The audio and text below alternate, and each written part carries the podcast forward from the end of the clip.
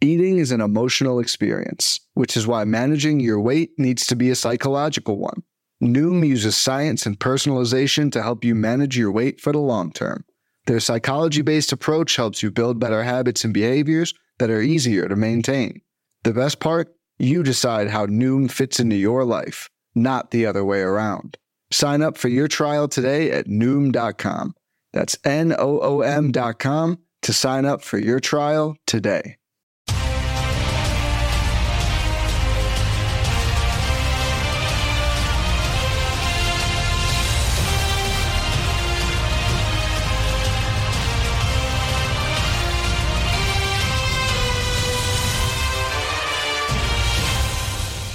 Welcome to the week eight episode of the QB List Fantasy Football Podcast. I'm back after my one week hiatus. It's me, Callen Elslager, joined as always by Brian Hartman and Mario Adamo Jr. And this may have been one of the strangest weeks of the fantasy season. A lot of things went how we expected. And then one of the star players in the sport decided that, or maybe his head, his head coach decided that one of the star players in our sport couldn't play for certain reasons beyond our control that probably didn't benefit a lot of people and i'll say benefited me because i played him in, against him in two different leagues but we'll cover that in detail for sure. But yeah a crazy week out in atlanta. My team going to four and two. Steelers pull out an upset against the rams so fun week in the nfl fun week in fantasy. It was good to see some studs get back the... to being yeah patriots beat the Bills. the Bills what? It's any given Sunday. And I think that was the perfect definition of any given Sunday. But guys, welcome in. How did your, uh, as much as you know, how did your week sevens go? I have Ekeler, didn't look good. I have Kupp, doesn't look good.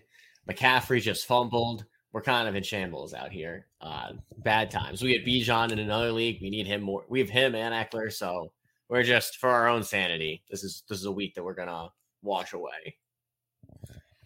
Yeah, definitely in the process of licking some wounds here. As you guys know, reached out minutes before kickoff. Uh, myself taking a lovely stroll through uh, Tinkertown and uh, was messing with the idea of putting in Brian Hoyer. D'Onta Foreman was there. Who to go? Some early Thursday shenanigans, and wow, I'm, I'm yeah learning my lesson. Don't tinker with your lineup, folks. Don't do it.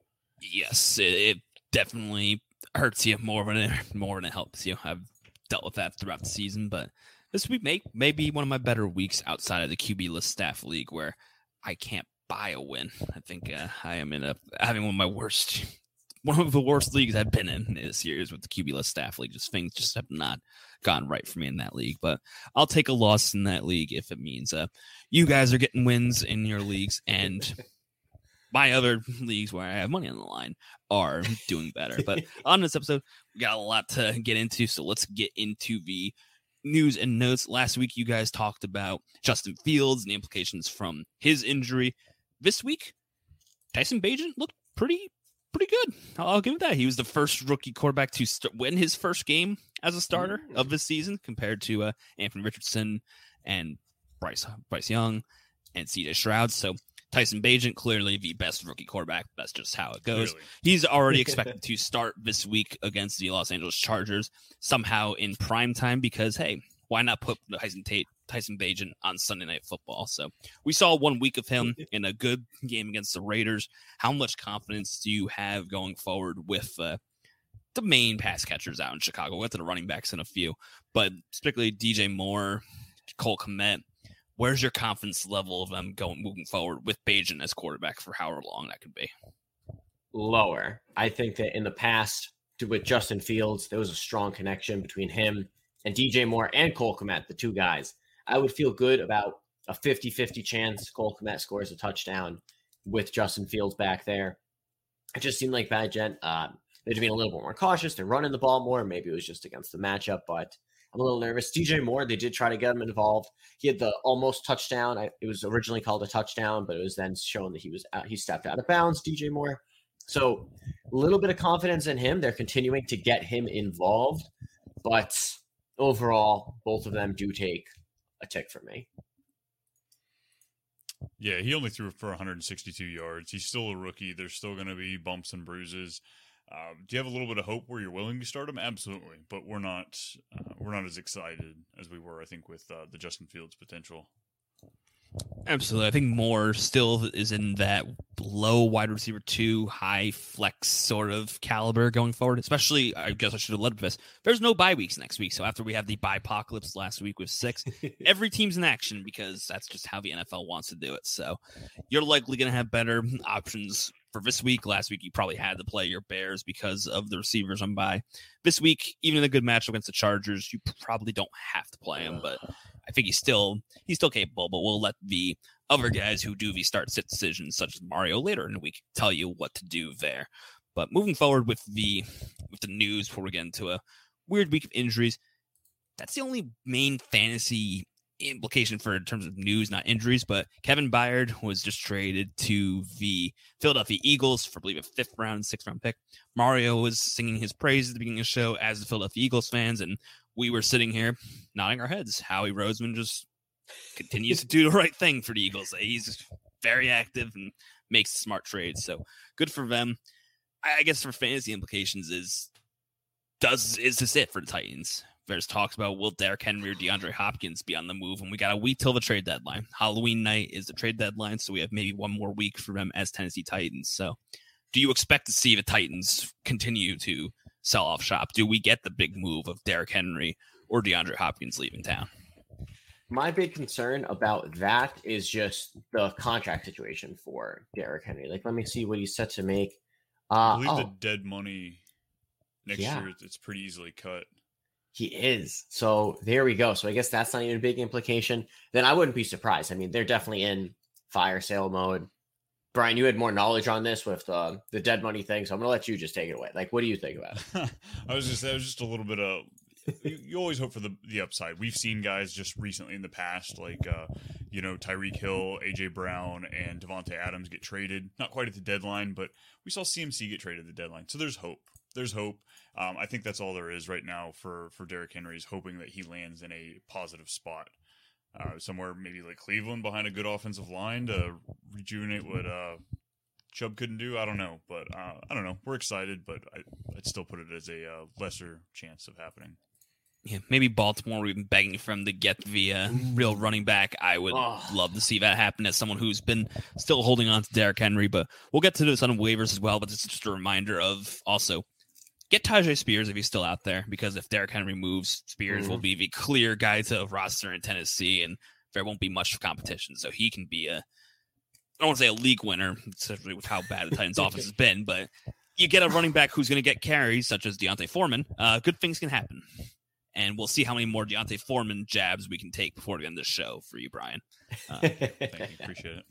And the final news is it's exciting one. The Dolphins drew the midseason Hard Knocks, so on HBO this rest of this year, they will be having weekly uh, Hard Knocks episodes of in season. So it'll be fun. I'd love to see Mike McDaniel's mic'd up during meetings and stuff. He always has great sound bites in his interviews. So seeing him on a Hard Knocks type show, curious how it's going to look. But great start to the season. Weird loss last night to the Philadelphia Eagles, but I'm excited to see the Dolphins in action on that show. For sure. Let's jump over to the injuries, where of course there's more there's more fantasy relevant, but it's a good way to start to show with this news. So we'll start off in Cleveland. We mentioned the uh, potential trade for um, for Derrick Henry, and part of that reason is because Jerome Ford is going to be missing a week or two, potentially using a boot after the game due to a high ankle sprain. So this means we saw kind of a mix and match between Kareem Hunt and Pierre Strong. Nobody's been ruled out yet, but that's just the expectation is we won't have uh, Jerome Ford for a little bit of time. So, guys, who's who takes this cake for the Browns backfield? Does Kareem Hunt jump right back in as big free agent signing? We saw Strong kind of get more of the carries after the injury.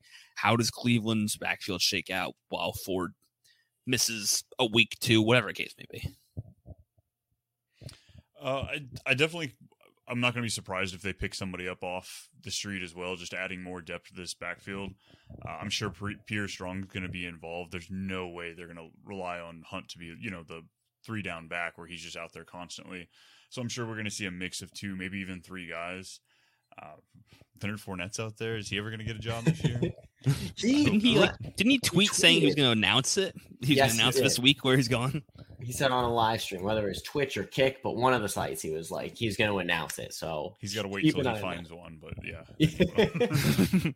He's gotta wait till someone calls and actually says, "Hey, we want you to play for him." Then he can make an announcement. Exactly. but I, I kind of agree with that. Like Hunt is not going to get the three down work, but I do think he's going to have the most upside out of anybody there. Just, I mean, he's been in the system.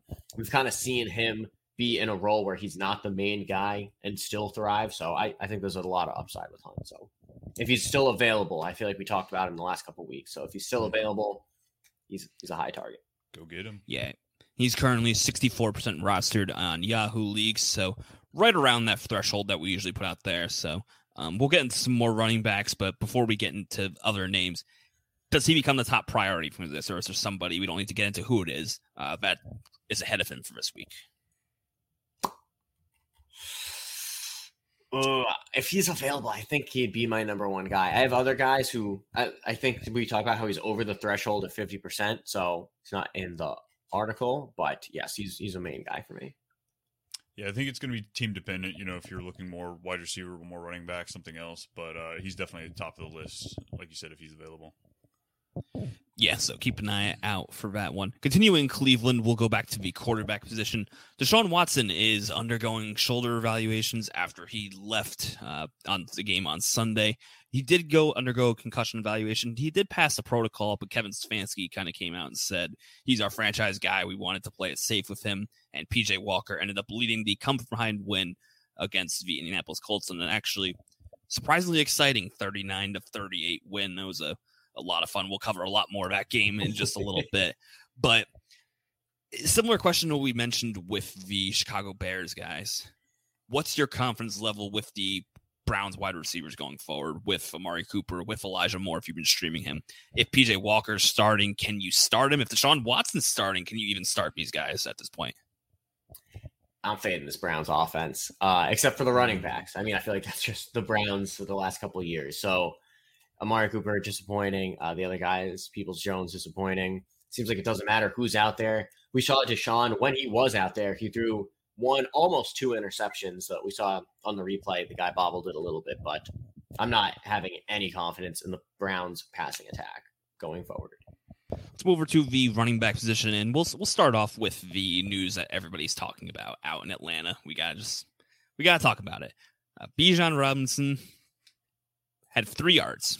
He was dealing with uh, an illness. He kind of came out and said that, you know, Arthur Smith has said at halftime he wasn't feeling like himself. He woke up, and that's the report that we have right now that he woke up and just was feeling completely out of it, didn't feel like himself, couldn't put himself through it. And same thing with the Falcons. They have the running back depth, so you didn't have to push it first off, for you guys, do you actually buy this, or is there something more behind the scenes we need to worry about? Ooh. And you know, do you have some concerns going forward with Bijan's workload for week eight after that, considering that Patterson did run the ball 10 times for 56 yards and Allgeier's already been getting a lot of uh, goal line work. So, what, you know, do you, how much concern do you have for Bijan or do you think it's just a one week, one week ordeal?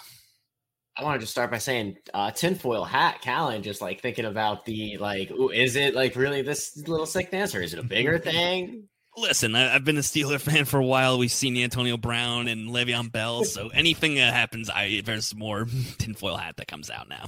Oh my gosh, I do think. Listen, I'm going to give it the benefit of the doubt. I don't think he has anything to to hide or to be deceitful to us. I truly think last minute he wasn't feeling well. It should have been disclosed. It wasn't. Last I saw, the NFL will follow up about the Falcons' failure to disclose the illness. So we'll see what comes from that. But I'm giving him the benefit of the doubt. Um, Robinson wasn't feeling good day of. Better safe than sorry. He's definitely the future of this fan- franchise. Ritter isn't. Patterson isn't at his age. So you to be overcautious, but they should have reported it. I'm not worried going forward if you ask me, honestly, I think Arthur Smith, we haven't trash talked him a lot in the last few weeks because he's yeah. been throwing the ball so much. We've loved what he's been doing. and the guy got jealous. Taylor Swift is stealing the headlines. Oh he want it fuels his hate fire. I'm I'm convinced that's what it is. He loves just that hate he gets. So what is he going to do? He's going to bench his top 10 running back over the Yeah. sniffles. Yeah, ultimately, I don't think it's a much of a concern. It's just you know Nah. some people are talking about, so we had to point it out there. But um, yeah, Arthur Smith just boy, this, this season's just been nuts. If he's not on this hot seat with Brandon Staley or some other coaches, I don't know who would be. But this is just a, a crazy situation. But don't panic if you have Bijan. I expect him to be his normal Bijan self starting out in week eight, unless he wakes up once again with a headache or sniffles or whatever he is uh, he's dealing with. But I, I expect he'll get right back to 15 to touches or so, or so going forward. Sticking with the running back position, we had a few guys who left with injury who came back, but we want to gauge your concern level of both of them. The first is Austin Ekeler. He left with an ankle injury. Then he came back in. It was a different an- ankle though. And we did see Josh Kelley finally do something just, you know, weeks after we recommended him and uh, he wasn't getting the bulk of the carries because football. And then Saquon Barkley also left with an elbow injury. He was dangling the, arm. I, as a Saquon Barkley manager, was freaking out because I finally got him back just to lose him again. But he did come back and he had a very long touchdown run, had another good game as well. So, concern level for each of them is it pretty low, or either of them that you have a little more worry about? Yeah, so Ekeler, I just need to talk about freaking Josh Kelley. You know, all the Ekeler was out for weeks, right? We were like, get Josh Kelley. We've seen that he's productive while he's with Ekeler. Turns out Kelley's a bum by himself. This one, Ekeler's back. You know, they had the bye week, they had like the extra week, you know, Cowboys tough matchup, whatever. So it's like, okay, he'll be back this week. No, now Josh Kelley's in. So I think my only logical fantasy advice going forward is if Ekeler's starting, start Josh Kelley instead. If it's just Josh Kelley's the main guy that night, don't start him. Keep him out of your lineup. All that to say, ah, maybe it's my ignorance is bliss. I'm not worried about Ekeler yet. It could be I let it at the top of the show. I have him in a couple leagues. I'm heavily invested in Ekeler, so maybe it's denial. I'm not worried. I'm going to wait for more reports to come out on him, but I'm playing it. I'm cool, calm, and collected with Ekeler for now. I'm knocking on wood. I'm feeling okay. Yeah, same. Watching the report, seeing what happens. Uh, but if he does miss time, I'm not jumping on the Josh Kelley train again. This is not something I want to play with. Clearly, he needs Ekeler out there supporting him, telling him, "Good job, Josh. You got this." Because it's the only time we see him actually. He looks great. Every single one of his rushes was a significant chunk of of yards, but I don't know. He can't do it solo. Just the pressure gets to him. Nope. It And then doesn't- Oh, God. Yeah, and then I was just moving on to Barkley a little bit. Uh, another injury scare feels like, but at the same time, he's the only healthy person on that offense, so it's ugly, which is crazy. Barkley, I feel like, is usually not that guy, but uh, it's another one I'm definitely monitoring. I'm not worried yet. I'm not sounding the alarms yet, but just playing it by ear. Yep, so I, I don't get this Josh Kelley thing, and I know if Ekeler was going to get hurt, I'd get hurt again because I would be telling people the same thing of, "Hey, Josh Kelley's getting the bulk of the carries," and uh, you know, fool me once, shame on me. Fool me twice, that's a part of the saying too. But uh, yeah, we'll, we'll monitor. I, I both of them should be playing. Both will be in your starting lineups, but it's just a reminder of if you have Ekeler, handcuff him because it's now two straight, two weeks where he's been dealing with ankle injuries, and Barkley make sure you have Matt Breida. Although, let's face it, Matt Breida is not going to be doing too much. But make sure you handcuff your star running backs. That's just a constant reminder. Finally, the wide receivers again. Luckily, we had no real major injuries this week. It was a pretty good week on that front. We did see Jaylen Waddle leave the game with a back injury. Did come back towards the end of the game and help me squeak out a win in my home league because I was facing AJ Brown and he decided to be AJ Brown. We'll cover him more in just a little bit, but what more can we say? So, no concerns about Jaylen Waddle going forward, at least on my end. And the other wide receiver position injury, Christian Watson did limp off with a knee injury. His looked a little bit more severe. He did lay immediately on the ground once he got to the sideline. So, while the Packers offense has looked extremely inept the past few weeks, um, there's going to be a number one receiver in Green Bay. Maybe it's Romeo Doubs. Maybe it's Jayden Reed who caught the drop pass that Romeo Doubs couldn't catch. But uh, yeah, so any concern level for Watson or Waddle? And if so, is there a receiver you think benefits from uh, their little injury scares so far?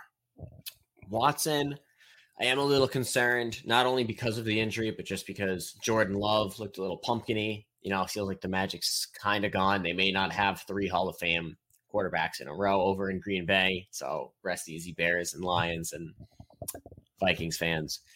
Uh, but for who benefits from Christian Watson's injury, maybe Romeo Doubs. Uh, but again, I, not a lot of confidence in in this offense, um, really. So I'll say if if you lose Christian Watson, I'm probably looking at another team, like just another brand new environment for a wide receiver.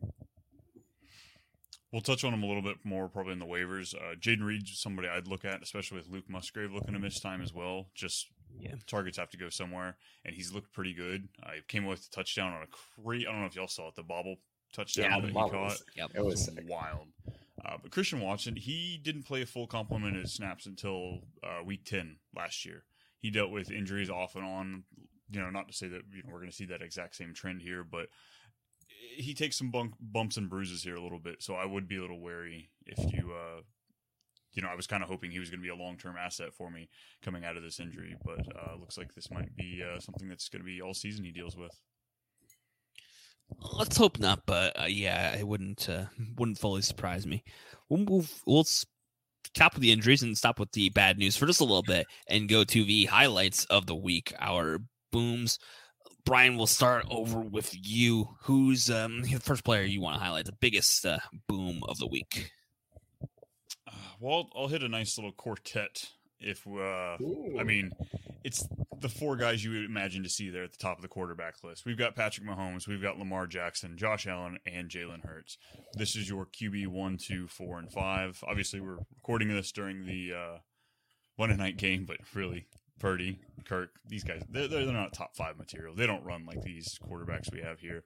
Uh, they looked great. They looked like uh, the guys that you spent high draft capital on early in the season hoping you have them on your team. That's for sure.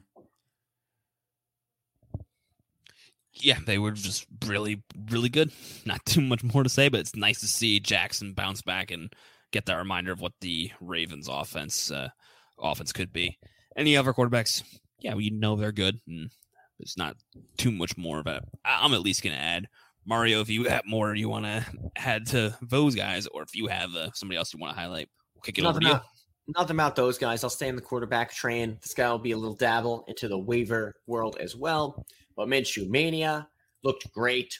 I will say it's tough to really predict consistency with Minshew. I mean, last two weeks he finished his quarterback 18 and 27. Yikes. Uh, but this week he finished his QB three for Monday night.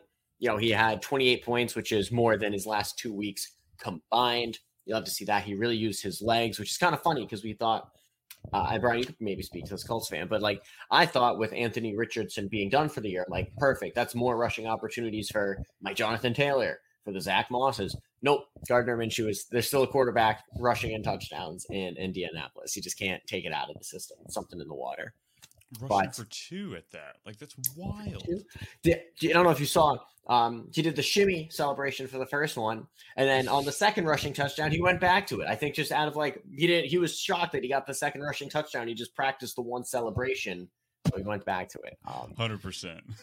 So great stuff. So like, yeah, I, I like Minshew going forward. He has a tough matchup next week against the Saints. Little little eh, but um, listen, if you're someone that had like a Jordan Love, I know there's no buys this week, but uh, I feel like a pretty popular strategy is like just punting on quarterback. And like I said, like a Jordan Love, you're looking for the, or you have Justin Fields. I kind of like Minshew is just a, good gamble.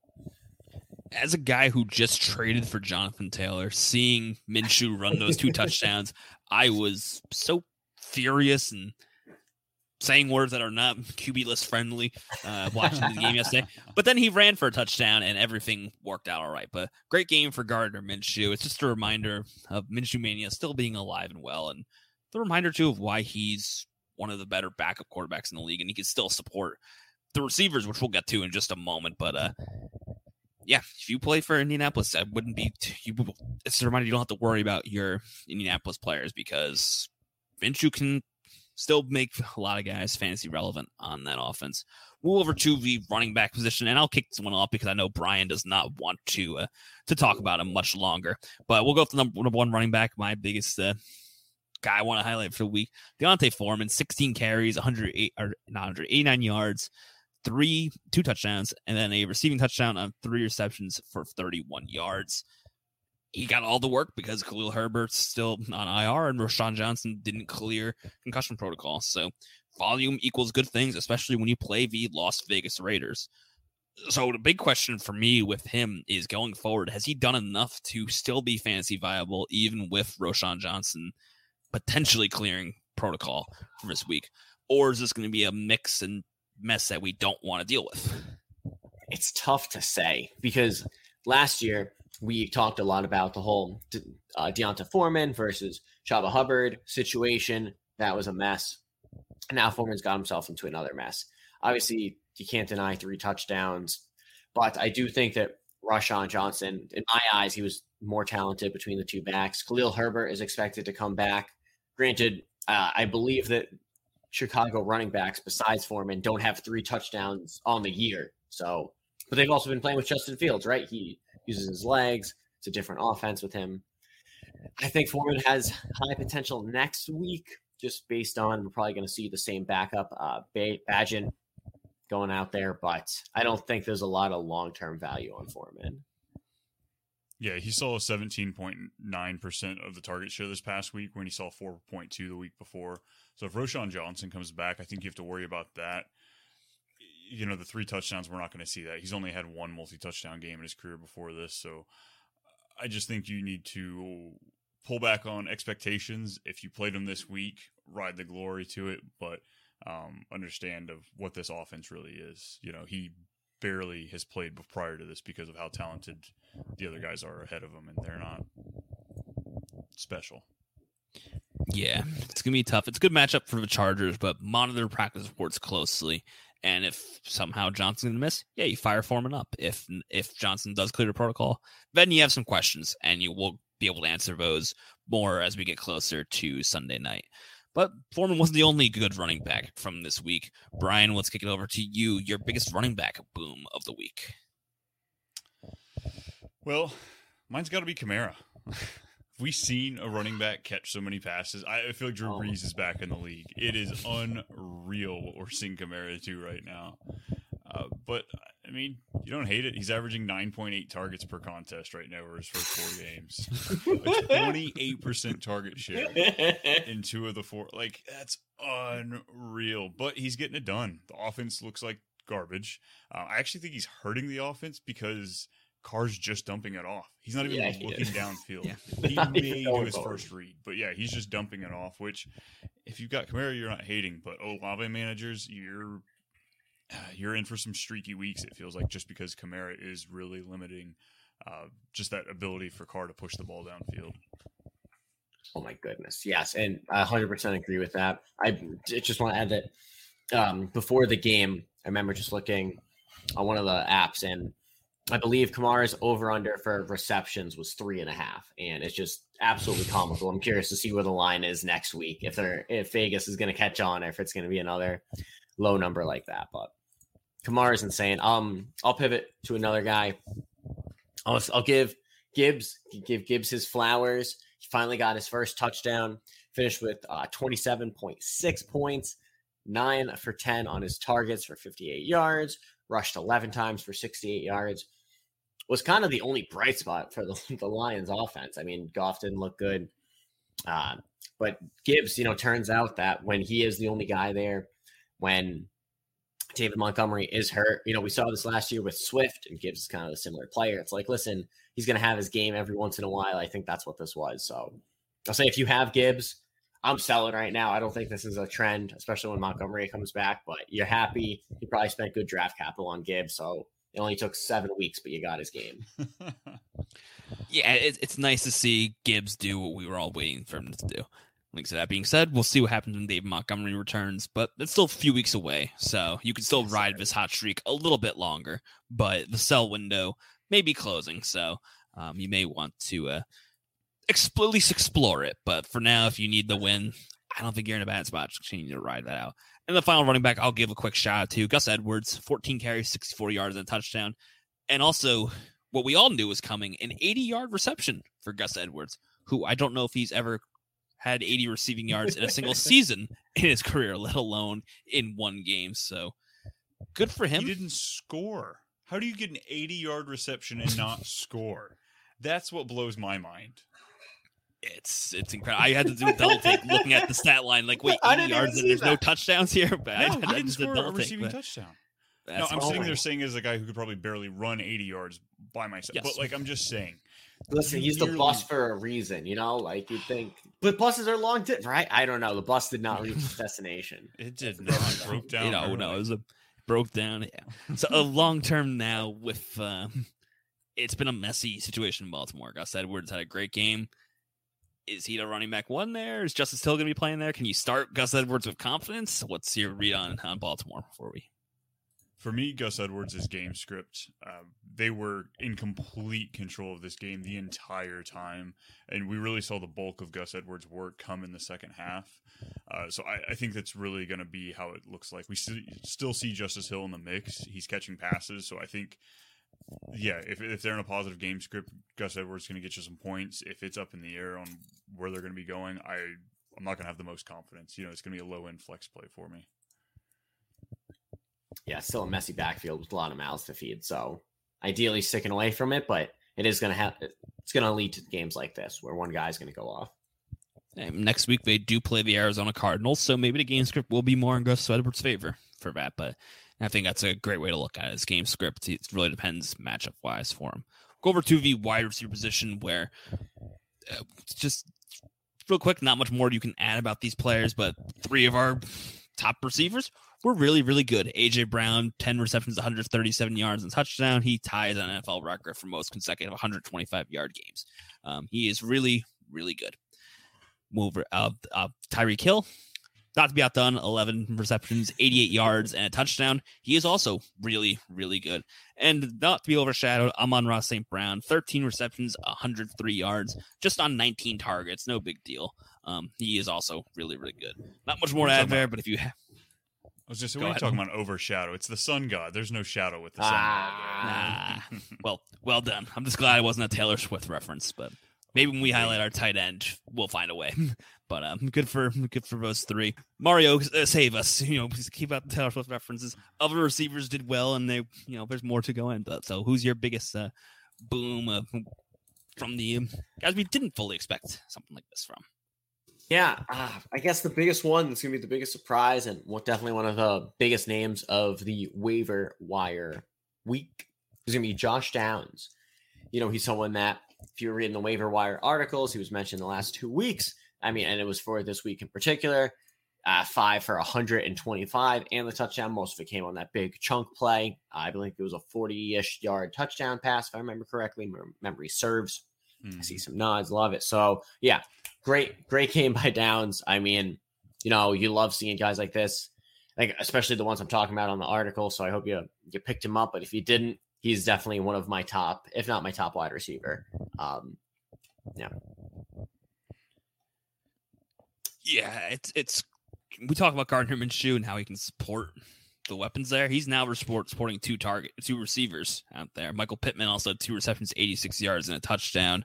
It was all on one very large play, but it's a good reminder that the Colts receivers we've talked about them being maybe even better with Gardner Minshew out there. Well, Downs and Pittman have both been really, really good for the Colts since uh, Minshew has taken over. So maybe there's a sell high window on at least one of them right now off this sort of game, but they're gonna be throwing a lot because they're definitely playing high scoring games because that defense is not great in Indianapolis. So, um, yeah, Josh Downs definitely, if not at the top, he's very close to the top of the waiver wire at the receiver position.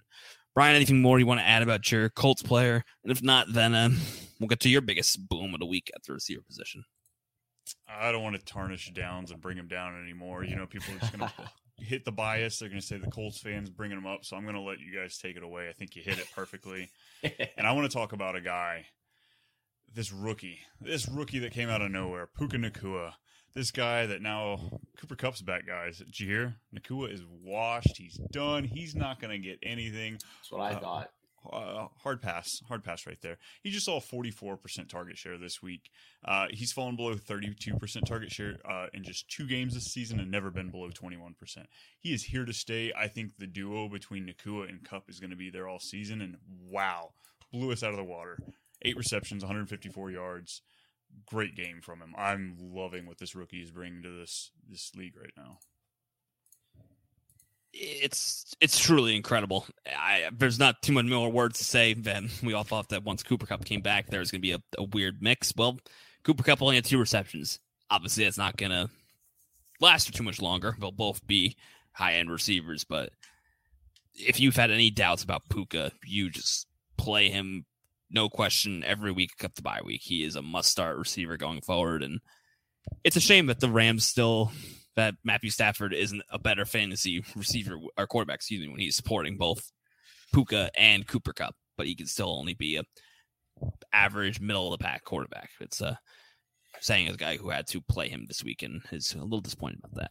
But shout out also we wrap up the receiver position to Mike Evans, six receptions, 82 yards, and a touchdown. He finishes as wide receiver six on the week, even while being shadowed by AJ Terrell. He's still very good, and Baker Mayfield's doing a, a great job with him. We'll cover Baker in a little bit for uh, the quarterback position, but the Buccaneers and the Falcons surprisingly are right at the top of that division, and Mike Evans has been um, everything you've wanted, wanted, and more at the wide receiver position. So, a little shout out to him to wrap up this segment. And of course, if you weren't listening to any NFL broadcast, you may have missed it. It was National Tight End Day yesterday on Sunday. So we would be remiss if we didn't highlight the tight end position. Every a lot of good players, but Travis Kelce, 12 receptions, 179 yards, a touchdown on 13 targets, 35.9 points. I thought for a moment there he was going to set some sort of record for most receiving yards by a tight end in the game. Um, let's take what I said about the wide receivers and put it over him. Travis Kelce, he is very, very good. And maybe it had something to do with a certain person who was in the stands watching him. Did y'all see that stat where Patrick Mahomes went 27 straight completions when targeting Travis Kelce? It ended in this game with one of the last attempts, but yeah, 27 straight completions. Wow, I missed that. That's I can't picture that. I I can't picture having that much consistency in my offense. Nope. They're gonna be, and I've watched been watching the Steelers, so I will, would kill for some sort of consistency like that this year. But um, yeah, they, by the end of the season, they will be in the same conversation as we put Brady and Gronk, those quarterback tight end duos that we love to talk about. That Mahomes and Kelce is a, a duo we're gonna remember for a long time. And then there's the guys who play on the football field not let alone the handshake between Taylor Swift and uh, Brittany Mahomes that's going on. with all the great play that we saw in Week Seven, guys were what we expected. There were some guys who we expect more out of. That did not live up to the hype, and we gotta at least cover that. So um, we'll start at the quarterback position. Brian, take it away. Uh, for quarterbacks, we got a couple doozies here. We had uh, Herbert and Goff. Both of them just looked Goffle. It was nice. not something I wanted to well see at all. not Ken off. but yeah, the, Herbert had so many expectations coming into the season. We really thought he was just going to blow it away, and this team's just kind of blowing up. It's it wasn't great. We were hoping a really high you know high scoring affair. Kansas City dropped 31, but you know the Chargers only came away with 17 points. And yeah, just on that, the only thing I want to just touch on is Goff. I was going to just say, I mean, road Goff finally, finally reared its head. Uh, you know, we did see a little bit of some good Goff, good road Goff earlier this year, but firm believer that road Goff is real, and this was just a prime example of it. But also, David Montgomery is just that important, I believe. And yes, I have David Montgomery in a couple leagues, but yes, he's that important to this offense. Yeah. Goff in week eight is going to be back at home and he is playing the Las Vegas Raiders. So I will probably be firing him right back up way back. Lineup. So not yeah. concerns about him. I'm getting concerned about Justin Herbert because I don't know if you saw the tweet. Apparently, that finger injury from Herbert that he suffered a week or two ago, it's going to be about a six week injury and I'm not fully buying in that it's like gonna it's not gonna keep him out, but I'm wondering if it's having an effect on him throwing the football more than we realize. I, I want to keep a closer eye on him. He's still someone you're gonna start, but if you do have Herbert, it wouldn't be a bad idea to go get yourself a second option if he does fall, like Brian said, into that streaming category. That we really hope he doesn't, because uh, he was definitely someone targeting as a possible MVP candidate for this season. Well, hopefully he figures it out. But you might want to be proactive, find yourself some other options just in case it does happen. Running back Yeah. position, we talked a lot about. Oh, go ahead. Uh, yeah, for Herbert, only thing I want to say is, I mean, before this, he's had one, two, three, four finishes in the top six for quarterbacks. Granted, he looked really ugly here, but it's against Kansas City at Kansas City, or yeah, at Kansas City. They always whoop their fellow AFC West opponents. They're about to play Chicago, who we know is not a competitive team. It personally, like this is the week I am sending a heavy offer to Justin Herbert. I, I think he is going to bounce back and be top 10 next week. After that, he does have at the Jets. That's a yuck matchup. But after, besides that, you're feeling great about the schedule. Detroit, Green Bay, Baltimore. I, I, I think Justin Herbert, this is the one bad game for him. He is going to continue to have a couple ugly picks, but I, I mean, we've seen that with Hurts, which I just feel like quarterbacks are, they're, they're just turning the ball over more this year. I don't know what's in the water, but I am still very high on Justin Herbert, and I'll probably be making some offers this week for him. Definitely something he might. You told us to go get Justin Fields, and it worked out. So let's see if the other Justin has the Yeah. same uh, same effect. But we'll go over to the running back position. We talked a lot about Bijan Robinson, so not too much more to add to him. But point three points, very very sad day. But other running backs that we uh, we didn't expect from. Real quick, Raheem Mostert had a uh, finish with only six points, and Josh Jacobs only five points. He did get a touchdown called back on the on a reception. Um, believe it was uh, I don't remember if it was a penalty or if he was just out of bounds, but uh, he almost had a touchdown. Could have made his day a little bit more salvageable. But any concern about either of these two going forward with Raheem Mostert or Josh Jacobs? Definitely not on Mostert. I feel like every time we talk about a bust, that's a running back that played the Eagles. I'm going to say this the Eagles are really good against the run. Jalen Carter was back into the lineup this week. I am absolutely not writing off Mostert. Uh, I am writing off any running back that's playing the Eagles. Huge, huge tax on them. But otherwise, Mostert's going to be back to a top 15 guy next week, almost certainly. I think they play. Somebody help me out. Who do they play next week? Stand by. I will. I will pull that up. Mostert. We got it. It is a drum roll. They play New England. New Um, England. Kind of a kind of a stout defense, but I I feel so much. It's just the difference between the Eagles run defense and everybody else's. And that's that's the difference maker. So I'm I'm back to plugging them in, no hesitation next week. For sure. We saw it in like the previous I mean first couple of years with Tom Brady in the in the Bucks. Like you just did not play running backs against the Bucks for those couple of years, you know.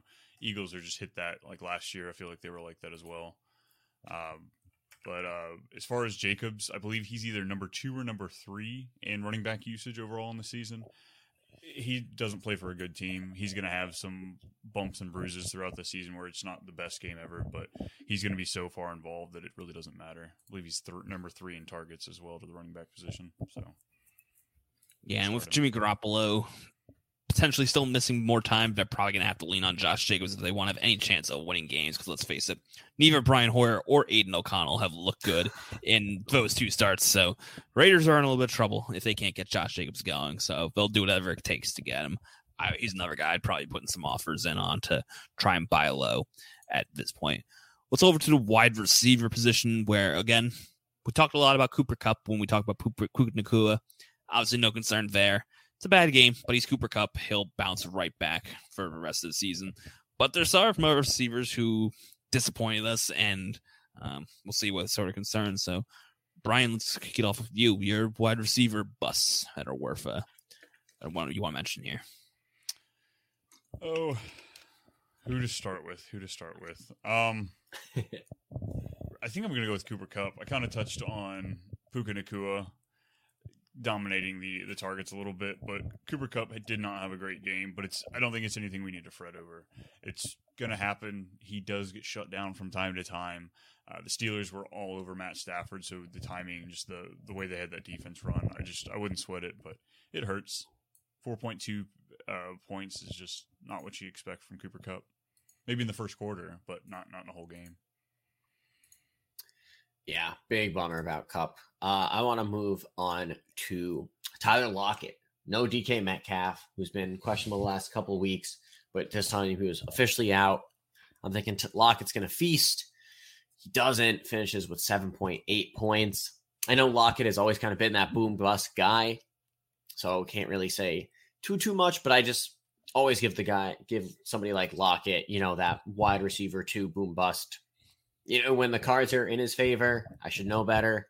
But I would have just I had him higher ranked this week, especially with uh, DK out, and he did bad. He did seven point eight, so big bummer. Yeah, it was disappointing. You would expect the uh this to be the big game for Lockett without DK Metcalf, but it was a Jaxon Smith-Njigba game, and it was that was his breakout game. I'm curious what effect that's going to have on Lockett going forward. Hopefully, Geno can support three wide receivers because that's what's in the uh, best interest for us as fantasy managers going forward. The other two receivers, real quick, but just want to throw out there. DeVonta Smith has feel like feels like he's been finding himself on this list a lot lately. Four receptions, 49 yards. Now three straight weeks of less than 10 points in PPR.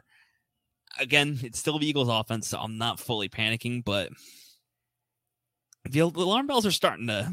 I'm opening the case a little bit. If it's three straight weeks like this, I was going to say he did hit the injury report this past week with True. a hamstring injury, so I don't know how much of that is capping his his full top off speed there, but uh, something to monitor as well. Yeah, and then Keenan Allen four receptions, fifty five yards. No, I'm not panicking about that. It's he's Keenan Allen. He's been one of the most consistent receivers in the entire sport to start the season. With the injury to Herbert, it's probably just had a small thing. They're playing the Chiefs, so same thing Mario said about Herbert he's got a great schedule coming up. Keenan Allen will continue to be Keenan Allen, especially with the not development that we've been wanting to see from Quentin Johnston. All right, so that's going to do it for our bus. And one final guy, just real quick, Michael Mayer. You had your chance there. Uh, he's droppable for possibly a tight end. We want him to be good, but I think he might be someone who needs a competent quarterback like Jimmy Garoppolo to actually get to that fantasy value we are hoping for. So he's droppable for some of our tight end streamers. We'll get to in just a little bit. Let's get over to the waiver wire options this week. We got a lot of exciting names. We talked about at the top of the show. We'll start with running back position Kareem Hunt and Pierre Strong with the injury to um, Jerome Ford.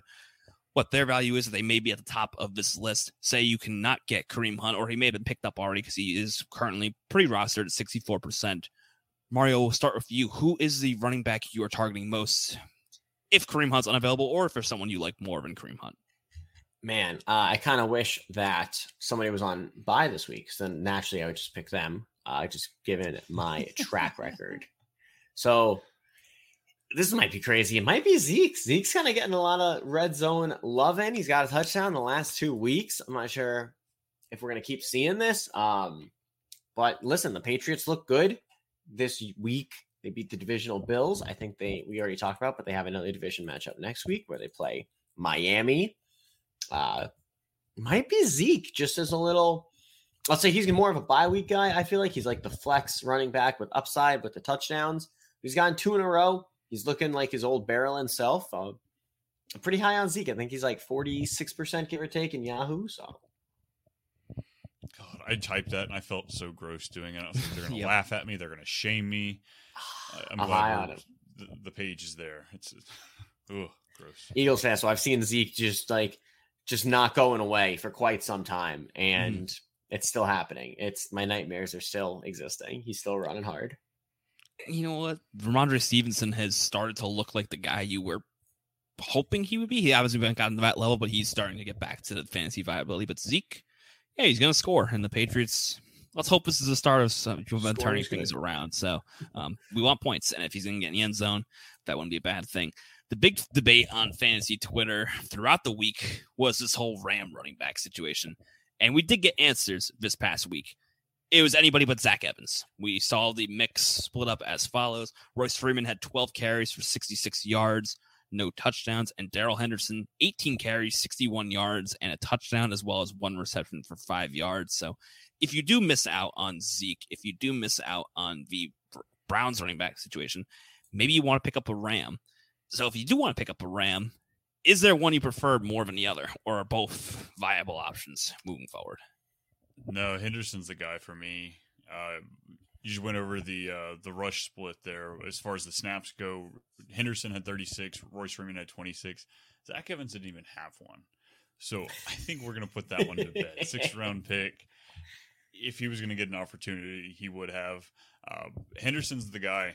Um, the guy that didn't they cut him last season, like three, four weeks into it. Uh, his relationship with the Rams is hot and cold, but right now they need him, and he's the guy for me. He's my number one running back pickup, I believe. Uh, if you're going like under fifty percent rostered right now. Mm-hmm. Yeah, it's gonna be interesting. I just it's that's just was a total mess. And you know, last week it was Zach Evans was the big pickup. He did nothing. Two weeks ago it was Emari Demercado. He wasn't a, a big pickup, and well, he actually had the most touches for the Arizona Cardinals after we all uh, wrote him off after a bad week. So before we get over to some other running back options, is Demercado an option for you guys this week? He is. He is. He is. Oh, he's in my top five in the waiver article this week coming out uh, today. Same day you'll be listening to this. He's in my top five. I think he's a really strong and a good bounce back. Uh, I haven't heard anything about James Conner's situation. I think he's still a week or two away at least. So I'm definitely rolling the dice on him. I think we talked about they're playing Seattle next week, uh, Arizona, uh, Baltimore. Yeah, Baltimore. Seattle that's what it was. week. Yep. Okay, that's what it was. Uh, crossing my wires, but yeah, I, I, he is he's someone high on my list. Yeah, getting a 15% target share and 90 93% of the team's running back rushes. He's getting the work. He's getting what Conner was getting, so uh, he's definitely worth throwing out there if you need a running back. And if you do miss out on any of these options, or you you're in a good spot, you just want to stash some some other options. Any other names worth mentioning? We did talk about Tyjae Spears. He'll play in that mix as well. He probably is up there, but so we'll throw him out of this equation. Anybody else worth mentioning as someone we want to stash or just keep an eye on going forward? Uh, Pierre Strong, seeing how he develops in the backfield with the the Browns, I think is worth watching. Uh, Devin Singletary, we definitely saw an uptick in his workload going into the bye week. So checking out what they uh, what the kind of adjustments they may make as far as the running back splits. Uh, and then uh, Roshan, or I'm sorry, um, Elijah Mitchell. We've got CMC playing right now. Does he make it through the whole game? He's got an oblique tear or a slight tear or something like that. I believe I saw. We haven't seen where this is going to go. And Elijah Mitchell, he's proven when he's healthy, he can get it done. So uh, he's definitely on the top of my list as well. You, you took the words out of my mouth about Singletary. Uh, he's getting more and more opportunities. I'm not sure what's going on with Dameon Pierce. And then Singletary, just going to add that he has the passing touchdown upside. We saw it at least once, so you have that. But I'll say he's definitely one of my deeper, uh, deeper picks. So if you're in a deeper league where these other guys, Zeke, Henderson, you know Hunt, if those guys are already off the, the waiver wire market, um, Singletary is one worth a dart throw. You know, bye weeks, none this week, but with them coming up soon, another. I think there's another big amount, either four or six the following week. So, yeah. So real quick before we go over to the wide receiver position, let's just rank them. Our top three priorities. You mentioned a lot of names here. Who are the guys you're prioritizing over the others? I mentioned Zeke's probably. Oh yeah, go ahead. Go ahead.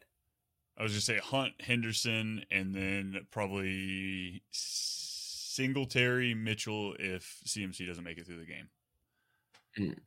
I was gonna say, yeah, Hunt if he's available. I know he's at the highest. I think about sixty four percent. Um, but Hunt would be my number one. Then probably Zeke Henderson would be like the the following ups after that. And yeah, I'll, I'll put the same one. I'll probably do Hunt top. Henderson would be my two. Oh.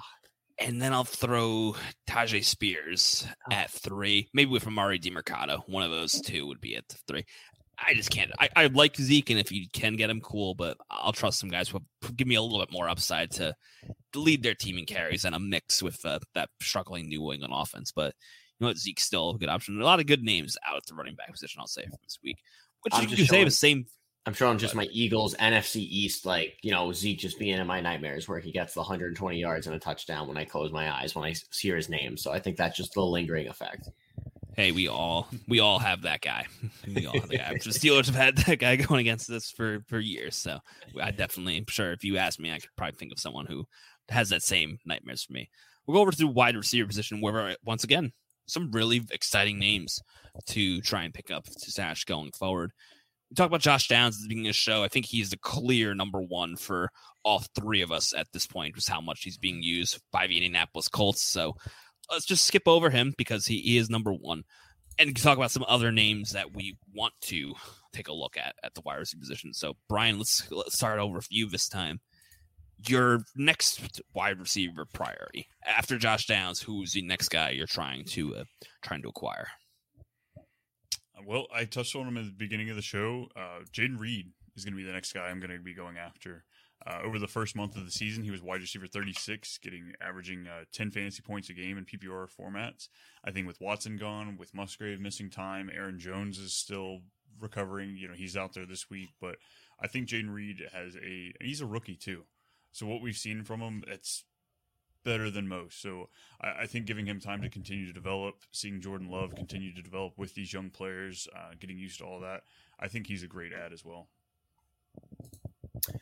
I, on the other side, am addicted to this terrible New England offense because Kendrick Bourne, who I was so high on week one over Puka, Kendrick Bourne, anytime he comes on this, I have to give him some shout outs. And listen, another week with double digits, 16.3 this week, top 14 before Monday night. Caught six of his seven targets and a touchdown. I don't know what it is. I just I'm addicted to this New England offense and like is it Mac Jones? Is it not? Maybe I like the drama. That is my like soap. My is uh what it's gonna happen with Mac Jones. So they're definitely gonna need to score to keep up with Miami. Um, so I like Kendrick Bourne. I like, like Kendrick Bourne too. It's that use usage, even with Juju Smith Schuster coming back, I don't think he's much of a hindrance in Kendrick Bourne. I think he's gotten a clear rapport with uh with Mac Jones that you can't deny. So I think he's a if you need safe PPR points, he's probably of the options might be the safest outside of Josh Downs, but there's definitely more upside there, which includes my possible favorite target among those, and that's Wan'Dale Robinson. He only had one reception for 22 yards last week, but the Giants offense is slowly putting it a little bit back together, and it might be because Tyrod Taylor's in over Daniel Jones. We'll see what happens when Daniel Jones comes back. But there's some upside there, and he's starting to be a lot more involved in this Giants offense. So I think Wan'Dale Robinson, if you're looking for some upside, only 25% rostered in Yahoo leagues. Someone you'll you want to take a take a peek at, and I think there's a, there's a lot to like there, along with a few other options. So um, outside of these names, we can have a little bit less uh, discussion unless you have something you want to add for Robinson. Anybody else that you're throwing a dart at, or maybe some upside plays going forward? Uh, these guys are going to be a little higher owned, but Rashee Rice has been very much involved in the Chiefs' offense, pulling in another touchdown this week. And then Joshua Palmer has proved that he's willing to be the second wide receiver on this offense. Quentin Johnston has not looked another pedestrian week this week. So if they're out there, I think they're worth getting. I think they're usually about 60% owned in most platforms. Uh, Zay Jones coming back from injury. I think he's somebody to look at because Calvin Ridley just doesn't want to play every week. I guess. I don't know. Yeah, I was gonna give a little shout out to Zay Jones. I know he was out last week, um, but when he was in, I mean, week one was someone I was high on him. I really thought he was gonna kind of take a bigger step in that offense, but of course he followed it up with the zero catches for six targets. But it's a good sign getting that many targets. Week five, he got the five targets. To me, that's a pretty good floor for a flex level guy who you're kind of chasing after in these waivers. So um, he does have a bye week nine, so Zay Jones isn't you know, I feel like right now we're kind of just talking about guys who getting ready for the BIPOC. The next round of bye is coming up. So a uh, little disclaimer there, but on the flip side, I need to always somehow talk about guys on bye week. So that's the closest I'm going to get this week with no byes. You know, not the not the worst thing in the world. You, gotta do it. We all have our thing on this show, and yours just naming guys on bye weeks. But coming off the bye weeks, uh, name it I want to throw out as a, just a reminder. Tank Dell is only 48% rostered in Yahoo leagues. They do have, they're coming off their bye. They have a matchup with the Carolina Panthers this coming week. That's easily a matchup you can take advantage of. I expect CJ Stroud to go out to try and show up Bryce Young and the team that passed on him first overall. And I believe Robert Woods is also, if I'm not mistaken, dealing with a minor injury coming off the bye week. So monitor that closely. If there is no Woods, then there's clearly a chance for Tank Dell to have, you know, compete very close with Nico Collins for top at the for Houston share. So he's a name you can throw out there as someone you want to uh, to add to wrap up this uh, pretty wide open wide receiver room. So Before we go over to the other streamers, same thing. Let's rank our top three four priorities at the wide receiver. Uh yeah, so we we got um again I will do the takeover for the Colts homer. I like Josh Downs a lot. I think he's going to get involved. I think this offense is always going to be like have that shootout potential. I think Minshew's a guy that gets it done ugly, um, but he still gets it done. So Downs would be my number one. I like Bourne a lot as my number two. Uh, have since week one, still standing on that take. And then number three, I like Tank Dell a lot. Um, I do. It'd probably be here. It'd be like the Palmer Rice, um, but they are over the threshold. So if they're not available, then it would go down to Tank Dell because we've seen that CJ Stroud just loves balling it out. Yeah, pretty similar. I'm going Josh Josh Downs, Jayden Reed, and uh, Tank Dell. If you're going for uh, stashes, you're looking pretty good. Then I'm going Jameson Williams or Marvin Mims if they're still out there. Yeah, and I'll stick with the same one. I will have Josh Downs at the top. I will put Kendrick Bourne up there. I like the work he's getting in New England and I'll put Tank Dell at three. I'd probably mix the Josh Palmer, Rashee Rice right up there with uh, Tank Dell and uh, Kendrick Bourne if they're still available. But for guys who are more widely rostered, but if you're looking for the upside, I like the call for Jameson Williams. I like the call for um, Wan'Dale Wan'Dale Robinson. And, no, we'll see. Wide receiver, I think there's plenty of, plenty of names. That's just the lesson that I've taken out from there. But before we wrap up, we'll run through some streamers. Again, everybody's available. There's no bye weeks this week, so we're probably not playing the stream game as often. But if you are looking for some possible replacements, we'll start at the quarterback position. Who are some guys you are looking to add add out there? Ooh, Kyler. I think he's got to be mentioned here. I think his upside I'm a little weary of his upside, his running upside coming off this ACL injury. But if you've got the ability to roster him, I think he should be picked up in most formats. Yeah, he would probably be my number one as well. Last I read is that um, I think they're expecting a week 10 return for Kyler. They really don't want to rush him back, but it's definite that he is going to be coming back. I talked about where if you're somebody that kind of punted on a quarterback, I think he's a great stash it is a little scary because he's gonna be coming back so late in the season where you know you're getting so close to the fantasy playoffs and it's just like you want to have as much consistency, but I'd rather have him than not and let somebody else pick him up. Um, but also Minshew, just keep in the make sure Brian doesn't have to be the the Colt homer. I did mention that he has a little bit of those, you know, sometimes he's barely in the top you know, in in the tens, you know, where he's flirting with like a 20 plus. But then he has these games like this where he sneaks in for two rushing touchdowns. So I don't think that's going to happen every week, but I think he is exciting player nonetheless. I think he's going to be uh, expect Jameis Winston when he's out there. I was just thinking of Jameis, where he can score you touchdowns, he can move a little bit, but he's also he's got the stones to go out there and just launch it. So he's going to throw mm-hmm. interceptions or fumble the ball, putting the offense back out on the field, putting them in the game scripts where they need to throw the ball. So I think he's a great fantasy quarterback in that sense where NFL quarterback obviously he's not helping the team, but for your fantasy team I think he's great.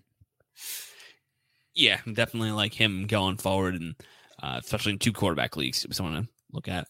And if you're looking for someone for a real one week streamer, Baker Mayfield does go on the road against the Buffalo Bills. It will be a shootout potential, and we've seen Baker have those games where he can he can light it up and keep it close, especially when he's got both Chris Godwin and Mike Evans playing near the top of their game like they have been. And Desmond Ridder is going to be traveling to Tennessee. The Titans just lost Kevin Byard, and they are not a good football team. Their defense is not good.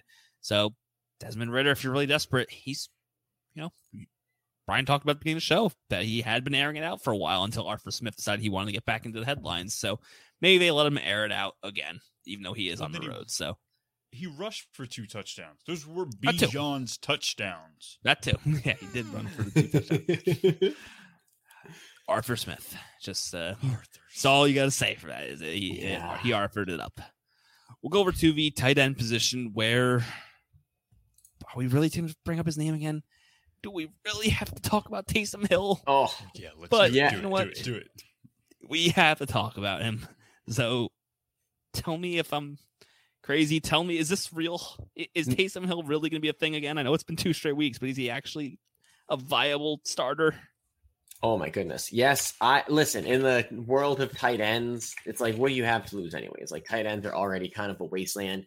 You know, we just use the Jameis comparison for Minshew. Kind of the same with, with Taysom Hill, right? And tight ends a wasteland where it's kind of fine. I mean, the last two weeks, uh, so week seven, Taysom Hill had five targets and five rushing attempts. So we'll call it 10 opportunities. And then the week before that, he had nine opportunities. So he's getting involved. Uh, All of the weeks before that, he had just he had fewer. He had just the one target and fewer rushing attempts. So we like seeing the the volume going forward.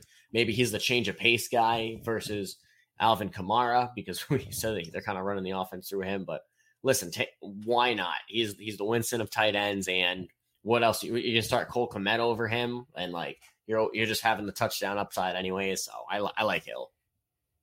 Yeah, he's the volatile play. If you are, if you know your opponent's favored by more than eight or nine points, and your tight end is giving you four to five points, put Taysom Hill in. There's a good chance he's gonna, you know, blow up and give you those, you know, double digit performance and push you over the edge. It's a great chance he gives you one. But if you're looking for something volatile, you're looking to shoot for the fence because you're the underdog. I think he's a great grab. He does play the Indianapolis Colts this week, and we talked about at the beginning of the show. The Colts defense is not something that you're scared of. So They're yeah. Taysom Hill. If I was uh if I was doing rankings, he'd probably be top twelve. I think Taysom Hill is someone you pick up and start. And this next guy I want to bring up maybe in a similar category, someone you want to pick up and start. And that's Dalton Kincaid had his best game as a pro in this past week. Dawson Mhm. Knox is currently battling an injury. They do have the Thursday night game against the Tampa Bay Buccaneers, but is Dalton Kin- Kincaid working his way into the weekly starter conversation? I think so. Just before we started recording, I saw that Knox is actually going in for wrist surgery, and his uh, timetable is actually unknown. So Kincaid is going to get plenty of oppor- uh, plenty of opportunities. He's gonna have to. He's not gonna have to split opportunities with uh, Dawson Knox anymore. So I think if we want to see a number two target emerge, clearly Gabe Davis is saying, "Hey, anybody else can have it. I don't have to." So maybe Kincaid's our guy. Agree with that 100. percent Yeah, I have nothing to add. And Brian, you write the weekly tight end streamer. I'm sure you'll have some more names within that article, but just real quick, any other names you just want to highlight? I'm sure you'll have more reasoning in the article, but any other names worth uh, worth monitoring at this point? Yeah, Ferguson, Ferguson and Schultz, the uh, Texas, both Texas tight ends out there, they've showed us that they can be uh, pretty decent out there. Maybe not the top scores, but something in the middle.